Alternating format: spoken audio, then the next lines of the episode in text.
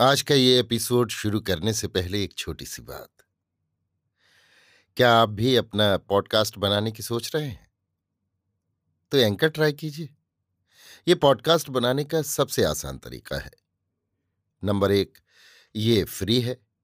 Number दो, इसमें कई सारे ऐसे टूल्स हैं जो आपको अपने फ़ोन और कंप्यूटर पर रिकॉर्ड और एडिट करने की फैसिलिटी देते हैं। नंबर तीन आप अपने पॉडकास्ट को डिस्ट्रीब्यूट भी कर सकते हैं, जिससे इसे स्पॉटिफाई और दूसरे प्लेटफॉर्म पर सुना जा सके। तो डाउनलोड कीजिए फ्री एंकर ऐप या विज़िट कीजिए एंकर डॉट एफ़ पर अपना पॉडकास्ट स्टार्ट करने के लिए। ये तो थी एक छोटी सी जानकारी, और अब शुरू करते हैं एपिसोड का सिलसिला। तो आज के एपिसोड में लीजिए सुनिए। रविन्द्रनाथ टैगोर के लिखे उपन्यास, गोरा के अड़सठवें भाग को मेरी यानी समीर गोस्वामी की आवाज़ में। टसर का कोट पहने, कंधे पर दुपट्टा डाले और हाथ में एक बैग लटकाए, स्वयं कैलाश चंद्र ने आकर हरिमोहनी को प्रणाम किया। उसकी उम्र पैंतीस साल के लगभग होगी। कद मझूला है, चेहरा देखने से बदन मज़बूत मालूम होता है। हजामत बनवाए, कुछ दिन हो जाने से दाढ़ी में कुशाग्र की भांति बाल निकल आए हैं। हरिमोहनी मुद्दत के बाद ससुराल के आत्मीय को देख हर्षित होकर बोली अच्छा कैलाश बाबू हैं? आइए आइए, बैठिए। ये कहकर उसने झट एक कंबल बिछा दिया। हाथ, पैर धोने को लोटे में पानी लाकर रख दिया। कैलाश ने कहा, अभी इसकी ज़रूरत नहीं, आपकी तबीयत तो अच्छी है? तबीयत का अच्छा रहना एक अपवाद जानकर हरिमोहनी ने कहा, तबीयत अच्छी क्या रहेगी? देह तो दिन रात बिना ही आग के जला करती है।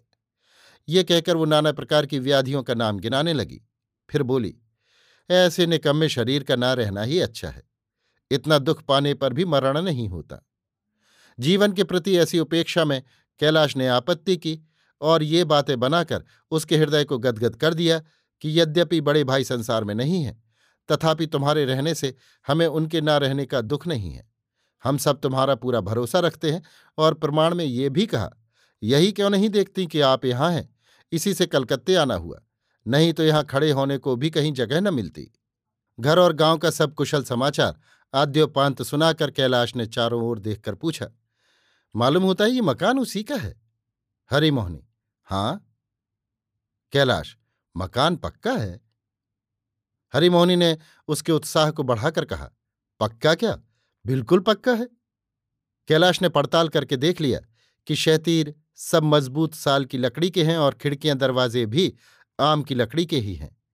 दीवारें डेढ़ ईंट की हैं या दो ईंट की, ये भी उसकी नज़र से नहीं बचा। ऊपर नीचे सब मिलाकर कितने कमरे हैं, ये भी उसने पूछकर जान लिया। कुल मिलाकर यही जान पड़ा कि सारी बात से उसे संतोष ही हुआ है। मकान बनाने में कितना खर्च आया होगा, इसका अंदाज़ा करना उसके लिए कठिन था। क्योंकि इस तरह के सामान और मसाले की दर उसकी जानी हुई नहीं थी।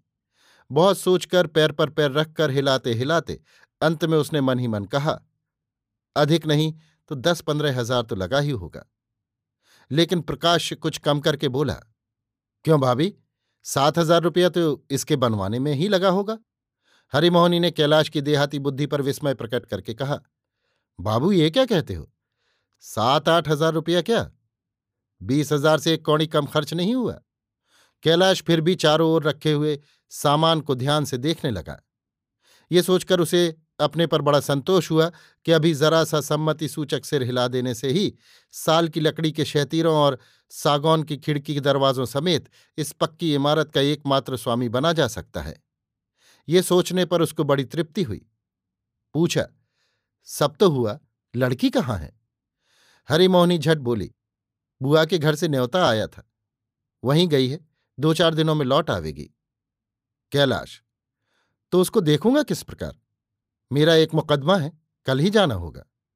हरिमोहनी अभी उस मुकदमे को मुलतवी रखो, यहाँ का काम हुए बिना तुम नहीं जा सकते। कैलाश ने थोड़ी देर सोच विचार करके अंत में निश्चय किया, बहुत होगा तो यही ना कि मुकदमे में एक तरफा डिग्री हो जाएगी, मामला फिस हो जाएगा, वो होता रहे। उसकी क्षतिपूर्ति का पूरा आयोजन यहाँ पर है। ये उसने फिर एक बार चारों ओर नज़र उठाकर निश्चय कर लिया। सहसा उसने देखा हरिमोहनी के पूजा के कमरे में एक कोने में थोड़ा सा पानी जमा था। इस कमरे से पानी की निकासी के लिए नाली नहीं थी। फिर भी हरिमोहनी सर्वदा उसे धोती पहुँचती रहती थी। इसलिए कोने में जरा सा पानी अक्सर रह जाता था। कैलाश ने व्यस्त भाव से कहा, भाभी, ये तो ठीक नहीं है। हरिमोहनी ने पूछा, क्यों, क्या बात हुई? कैलाश बोला, वो जो वहाँ पर पानी इकट्ठा हो रहा है, वो कभी नहीं होना चाहिए? हरिमोहनी ने कहा, लेकिन क्या करूँ देवर? नाना, ये नहीं चलेगा। इससे तो फर्श सील जाएगा। इसी से कह देता हूँ भाभी, इस कमरे में पानी वानी गिराने से नहीं चलेगा। हरिमोहनी चुप रह गई, तब कैलाश ने कन्या के रूप के बारे में जिज्ञासा की। हरिमोहनी ने कहा, उसे तो देखने से ही जानोगे, पर तो भी मैं इतना कह सकती हूँ कि तुम्हारे घर में ऐसी रूपवती बहू आज तक ना आई होगी। कैलाश, ये क्या कहती हो? हमारी मझली भाभी? हरिमोहनी बोल उठी। कहाँ ये और कहाँ वो?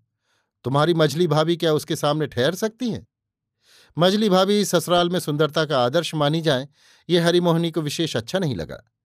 इसलिए उन्होंने ये और जोड़ दिया।